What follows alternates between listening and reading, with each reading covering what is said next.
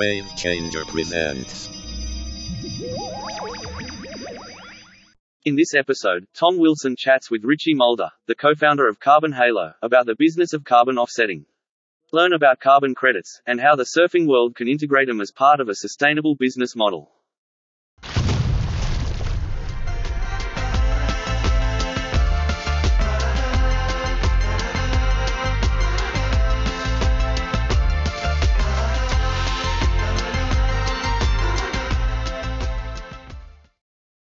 We're here today with Richie Mulder from Carbon Halo. G'day Richie, thanks for joining us. Tom, how are you doing? I apologise in advance if you can hear rainbow lorikeets or cockatoos because they're just outside the window. But that adds to the uh, the Australian ambience, I guess. And you're based in Brisbane, is that right? Yeah, based in Brisbane, living on the Gold Coast. Um, so can you just tell us a little bit about Carbon Halo and what you do and how you started? So uh, Carbon Halo is uh, an environmental organisation uh, specifically with focus on uh, climate. Now, um, the aim of Carbon Halo is really around taking carbon complexity and simplifying it. Uh, and to give you an idea, a small to medium business, um, they may be passionate and, or want to do something about climate, and this also applies to individuals, but they just don't know where to start. So that's where Carbon Halo comes in, as we simplify it and make it really easy uh, for these uh, businesses and individuals to take climate action. In terms of how we started, uh, co-founder and I, um, both of us grew up in Wollongong and uh, surfing around the farm area, um, down at Cowries and all, all those places. So I absolutely loved it. Um, but over time, like when we're young, you don't really notice what's happening or to the to the beaches, but recently going back down there, you see like a lot of it's eroded. It's completely gone. There's something going on in the background, and when you're young, you don't really take that much notice of it, and it's just, oh, this is everyday life, you know. Um, but as you get older, that responsibility for the future generations kind of kicks in, particularly when you start having kids. So Dave and I, we we just found it a, a real barrier for small business and individuals to do something. It's just too expensive and it was just too hard. So we thought we, we've got to do something about it, so let's make it a lot simpler. Hence, Carbon Halo um, was put together. So we've got a real focus around that, and um, we can talk about it today and, and what carbon offsetting means and carbon credits and other initiatives that we're running. Great, thanks. We hear a lot about carbon offsets and carbon credits in the media.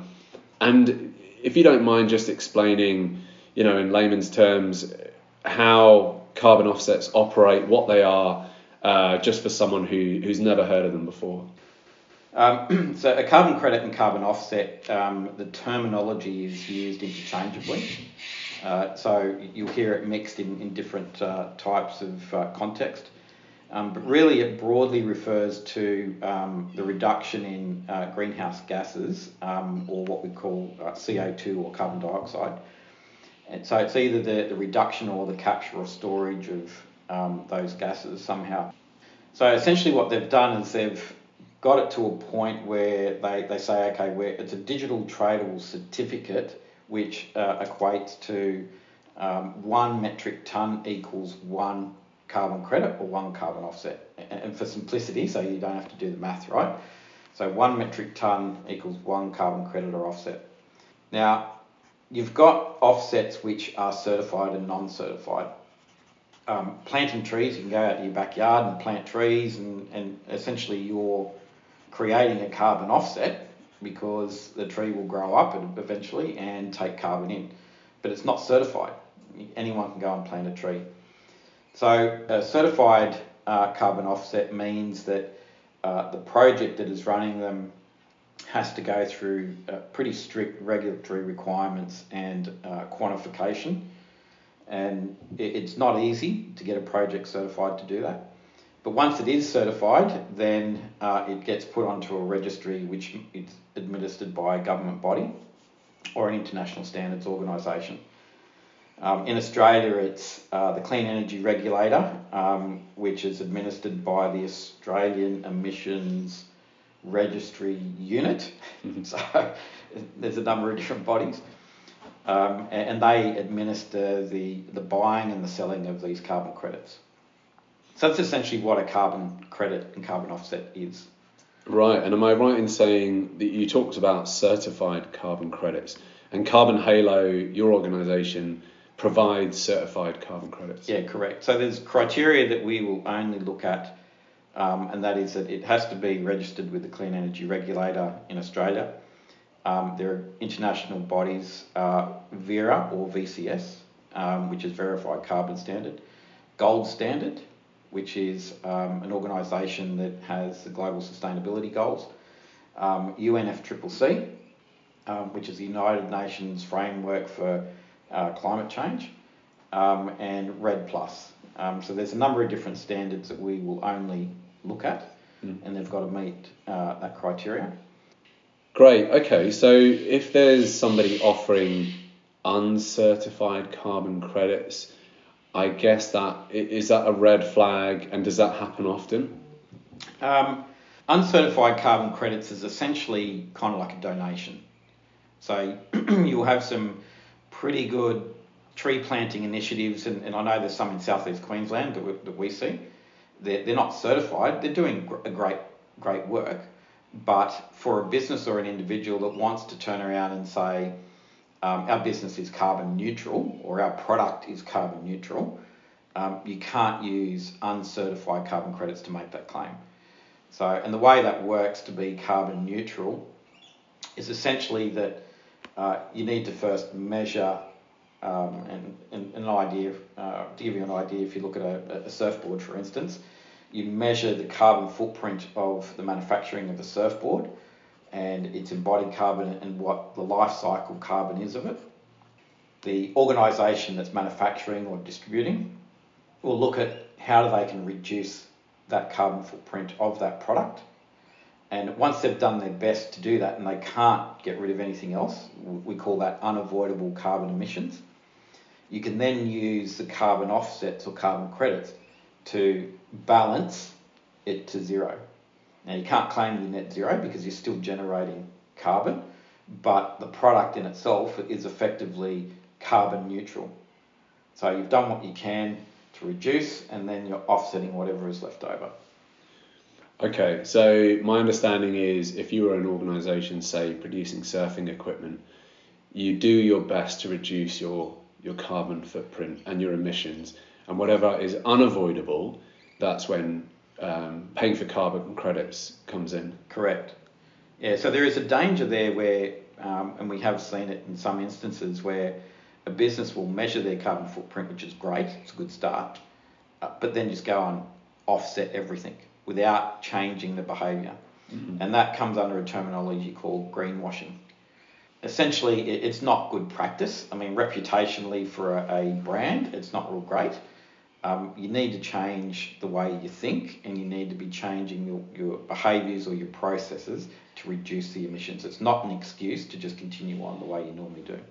Yeah, we. Oh, wow, it's amazing how much I see in terms of greenwashing, and and it's just it's a hot topic right now, and understandably, because I guess it's easy to to say you're doing something or tick some boxes, but to continue doing something which is harming the environment. Um, so with regards to surfing equipment, um, and let's talk about, say, surfboards, the materials and the processes and, and what else needs to be measured, I guess, the, the transport, and is there other elements? Yeah, so uh, there's a couple of types of carbon that in, uh, an organisation needs to look at, or manufacturers need to look at. One is the embodied carbon, and that is the, the carbon that is released in the manufacturing of the product. And that, to give you an idea, is that you've got your, your blank, you've got the um, uh, materials, the resins, the, the glues, um, the, the films, or whether it's uh, laminate or uh, and fins and things like that that you're going to be using for a board. All of those materials need to be uh, accounted for, and there is a carbon emissions factor for each one of those individual materials. That makes up the embodied carbon of uh, a surfboard and what it, uh, a carbon cost to manufacture. And then you've got, on the other side, the usage of it. So over time, you'll have the board uh, deteriorate somewhat, um, so there will be leakage. Uh, you may then have disposal, so if your board snaps or whatever, it gets thrown into landfill. Uh, so you've got the disposal side, so then there is that, that carbon there. So some of the pre preliminary research that we've done in terms of boards, uh, your average six-foot board uh, has a carbon footprint, life cycle footprint of around about two hundred and sixty kilos, um, all the way up to uh, potentially four hundred kilos. It's quite a lot, and, and, and um, it, it's hard to get your head around because the surfboard only weighs two and a half kilos. So to say, well, how does it produce four hundred kilos of C O two? Um, it, it's all the processes, the, the shipping, the freight, the storage, the packaging, everything that it comes in, uh, and then the usage and then the disposal. When you add all that up as a life cycle, that's the footprint of a board. Surfing is something to be learnt, and once learnt, never forgotten.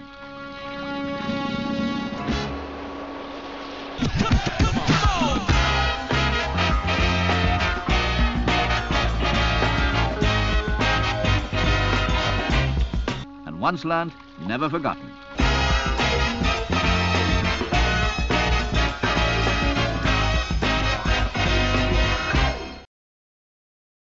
I've come across a lot of conversations where the overseas versus local production is is debated. Um, in particular, shapers who are making boards uh, are not too happy about the mass production of boards overseas.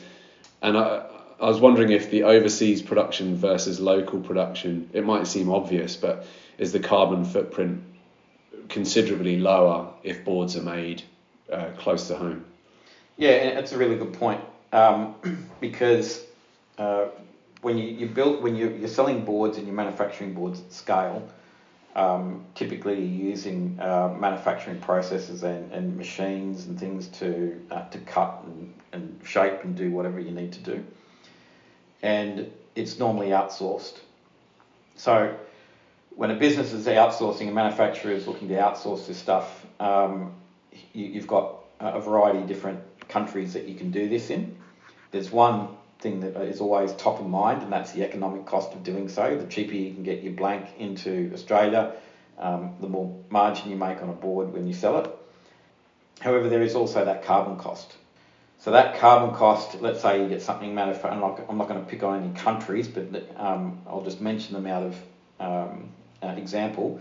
So if you get something manufactured in Malaysia, or you get something manufactured in um, Uh, Vietnam, or you get something manufactured in China, each one will have different rules and constraints around carbon emissions. Now, um, a country that has loose rules around carbon emissions, you'll most likely be able to get your board cheaper. Um, but in saying that, you've now incurred a higher carbon cost to get the product into Australia. So it, it's something that Um, brands need to be thinking about, because ultimately consumers uh, at, the, at this point in time in, in the latest research, is around eighty-eight percent to ninety percent of consumers now that are factoring in some type of sustainability or climate related decision making, and that's filtering down through your clothing, through through everything that are, consumers are buying, and that includes their surf accessories, surfboards and things like that. So brands need to be thinking about that reputation and the image that they're presenting to their consumers. So a carbon cost really needs to be thought about.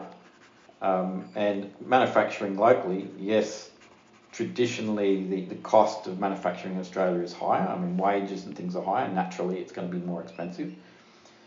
But if we can incur a lower carbon cost, we've got to put some type of economic measurement around what does a carbon cost mean. A simple way to do that is say, okay, how do we offset, or what is the cost of offsetting the carbon emissions in a in a low regulated country versus a high regulated country? And then you can say, okay, economically, is it going to be better to manufacture it somewhere else? So much to think about. And what you mentioned about the image of brands, I think there's a lot of pressure these days on surfboard manufacturers or manufacturers of anything, any product, any business really, the image with an environmental sense. It's it's much more important now than it was ever in history. And I think going forward, it's only there's going to be even more pressure. So I think it's a great time to to get these initiatives going. And you talked about environmental regulations, or perhaps the lack of, overseas. And it's interesting because something might get made overseas where the environmental regulations or the carbon cost is lower.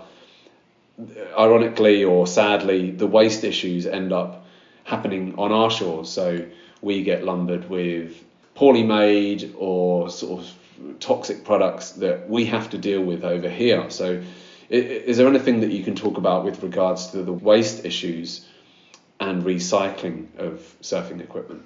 Yeah, it's a really good point, because the, you're right that the problem shifts to wherever the product ends up landing, um, because ultimately the, the life of the product tends to end with, end where it, uh, with the consumer. And and in terms of waste, yes, um, I mean, if you look at the, the materials that are that are more toxic, uh, we've then got to come up with solutions to try and handle that, um, dispose of it safely, um, so it's not leaching or, or leaking into uh, our environment. So there should be mechanisms, and, and manufacturers and um, also brands here should be thinking about initiatives and mechanisms where uh, the return of used equipment can be recycled in some way, shape or form. So what we mean by that is that there are some things out there at the moment where waste products, particularly with surfboards, are being upscaled. So it'd be great to see that adopted more widely. And the return of an old surfboard gives some type of credit, um, and then it can then be used to upscale into other products.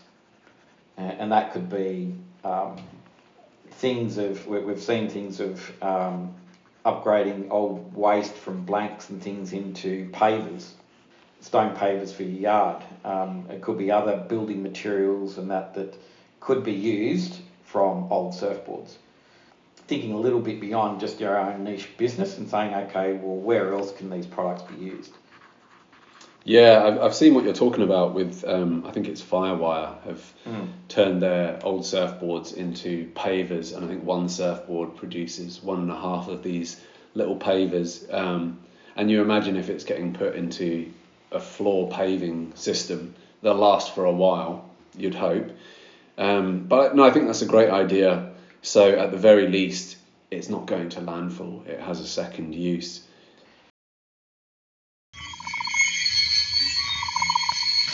It is important that we subscribe to the requirements of nature.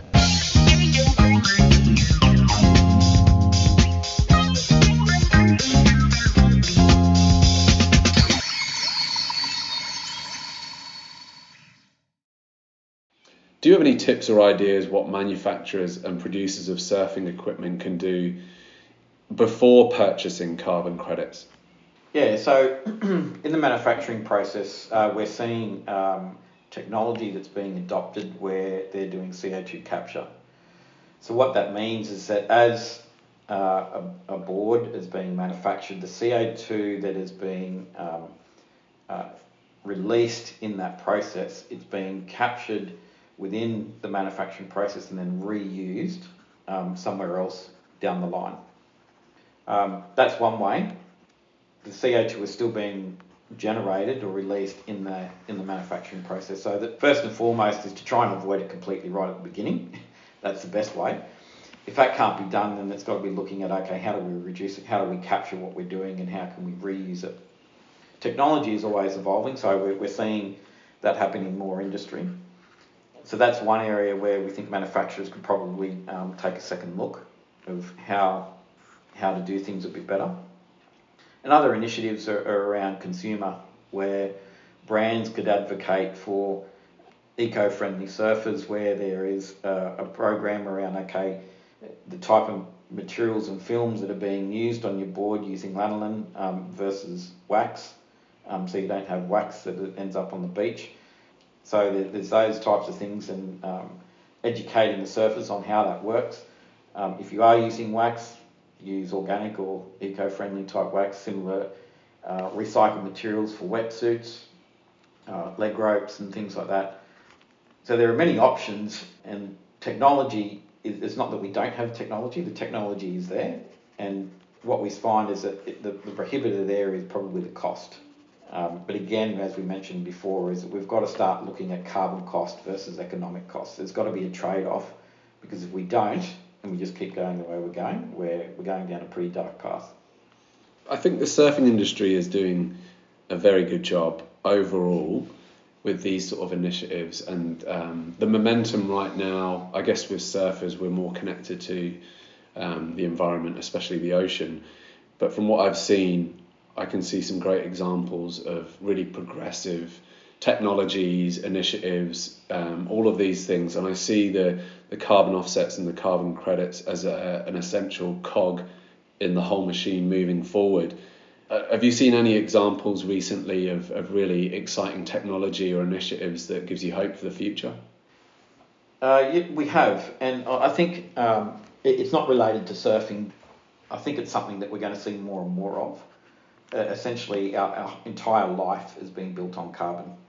Everything we do is carbon related. It's just a natural part of life. And the way um, the way the carbon cycle works, I'll go off on a little bit of a tangent, Tom, sorry, but um, the, the way the carbon cycle works is that we've got uh, a slow cycle and a fast carbon cycle. Now, the slow carbon cycle is, takes millions of years, and it uh, is essentially in our geological makeup of mountains and rocks and seabed and, and things like that. And then we've got the fast carbon cycle, which is um, of uh, lifetimes in terms of uh, time. So what we're seeing is that the human intervention and human activity is bringing carbon from the slow carbon cycle into the fast carbon cycle. And that goes into the atmosphere, and because of the, the balancing, Um, the natural process of the slow carbon cycle can't keep up with the absorption of the amount of carbon that's being released. So that's why we have higher C O two levels in the atmosphere and uh, the, the warming of uh, the planet. We've got already a lot of C O two in the atmosphere. Now, the technology that we've seen is that uh, what they call direct air capture. And essentially, direct air capture will draw C O two from thin air.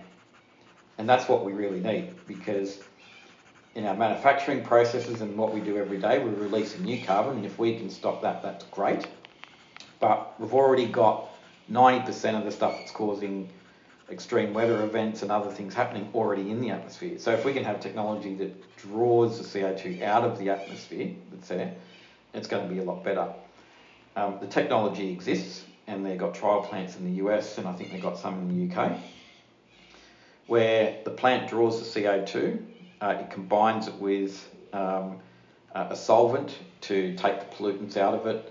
Um, the solvent is detoxified, it's actually then used in other processes, and then the pure C O two is then um, pumped hundreds of metres into the ground, back into the slow carbon cycle, which is where it needs to be.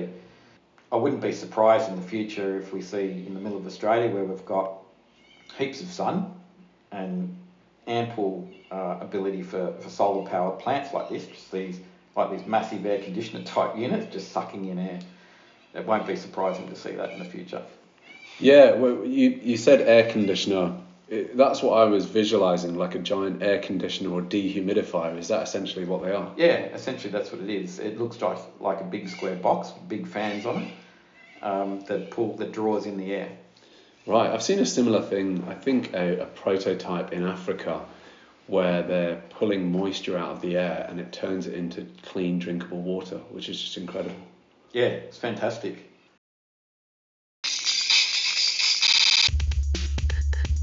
What we do in the next few years will determine the next few thousand years. Am I right in saying that um, carbon credits are a bit like a green tax, which organisations, perhaps at the moment it's optional, but maybe in the future it might be mandatory for organisations to, to register or be a part of, say, for example, Carbon Halo, what you're doing? I think it's a great possibility for that, because if we look at the European market, um, it is actually man, uh, mandatory, and the way Um, the European market works is there's two carbon markets. One is the mandatory market and the voluntary market.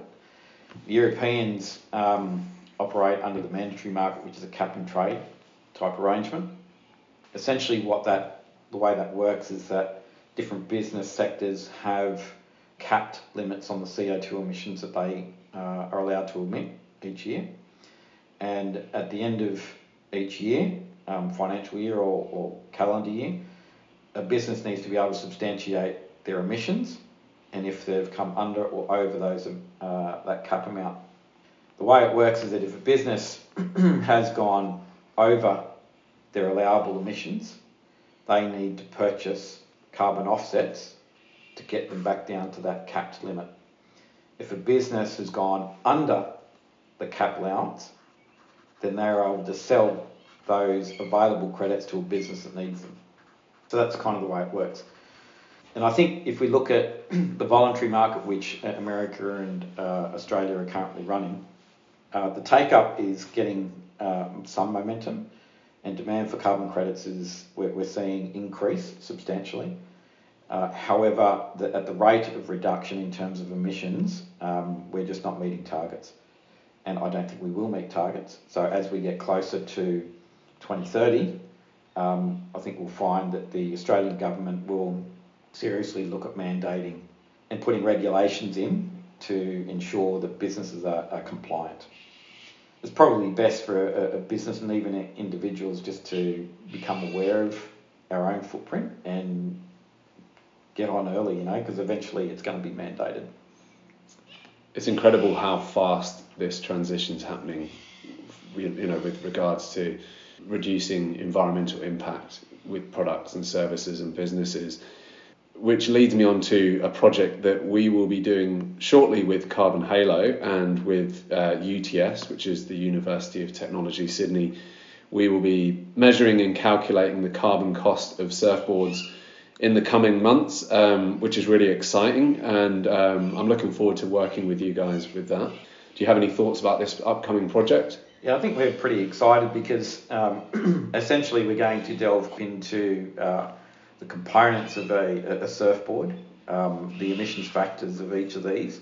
So it's going to give some pretty accurate information out there for brands to, to have a look at and uh, start questioning, well, what, what is what is our footprint, what are we doing? And hopefully that, that's going to drive a different mindset of change. And if we can do that just in a small percentage at least, that's going to be a great success. Really looking forward to sharing the, the findings of this report. Richie, thanks so much for your time today. If anyone wants to find out more about Carbon Halo, where can they go? Uh, you can go to w w w dot carbon halo dot com or you can call us on one three hundred two one four four five four. Um, our advice is free, so we, we don't charge for any advice. We, we want to get awareness out there. Um, and we also help people measure for free um, to a certain point. So we're happy to help wherever we can. This is a Wave Changer podcast. Our mission is enabling the surf community to embrace sustainable solutions and reduce its environmental impact. Attention humans, thank you for listening.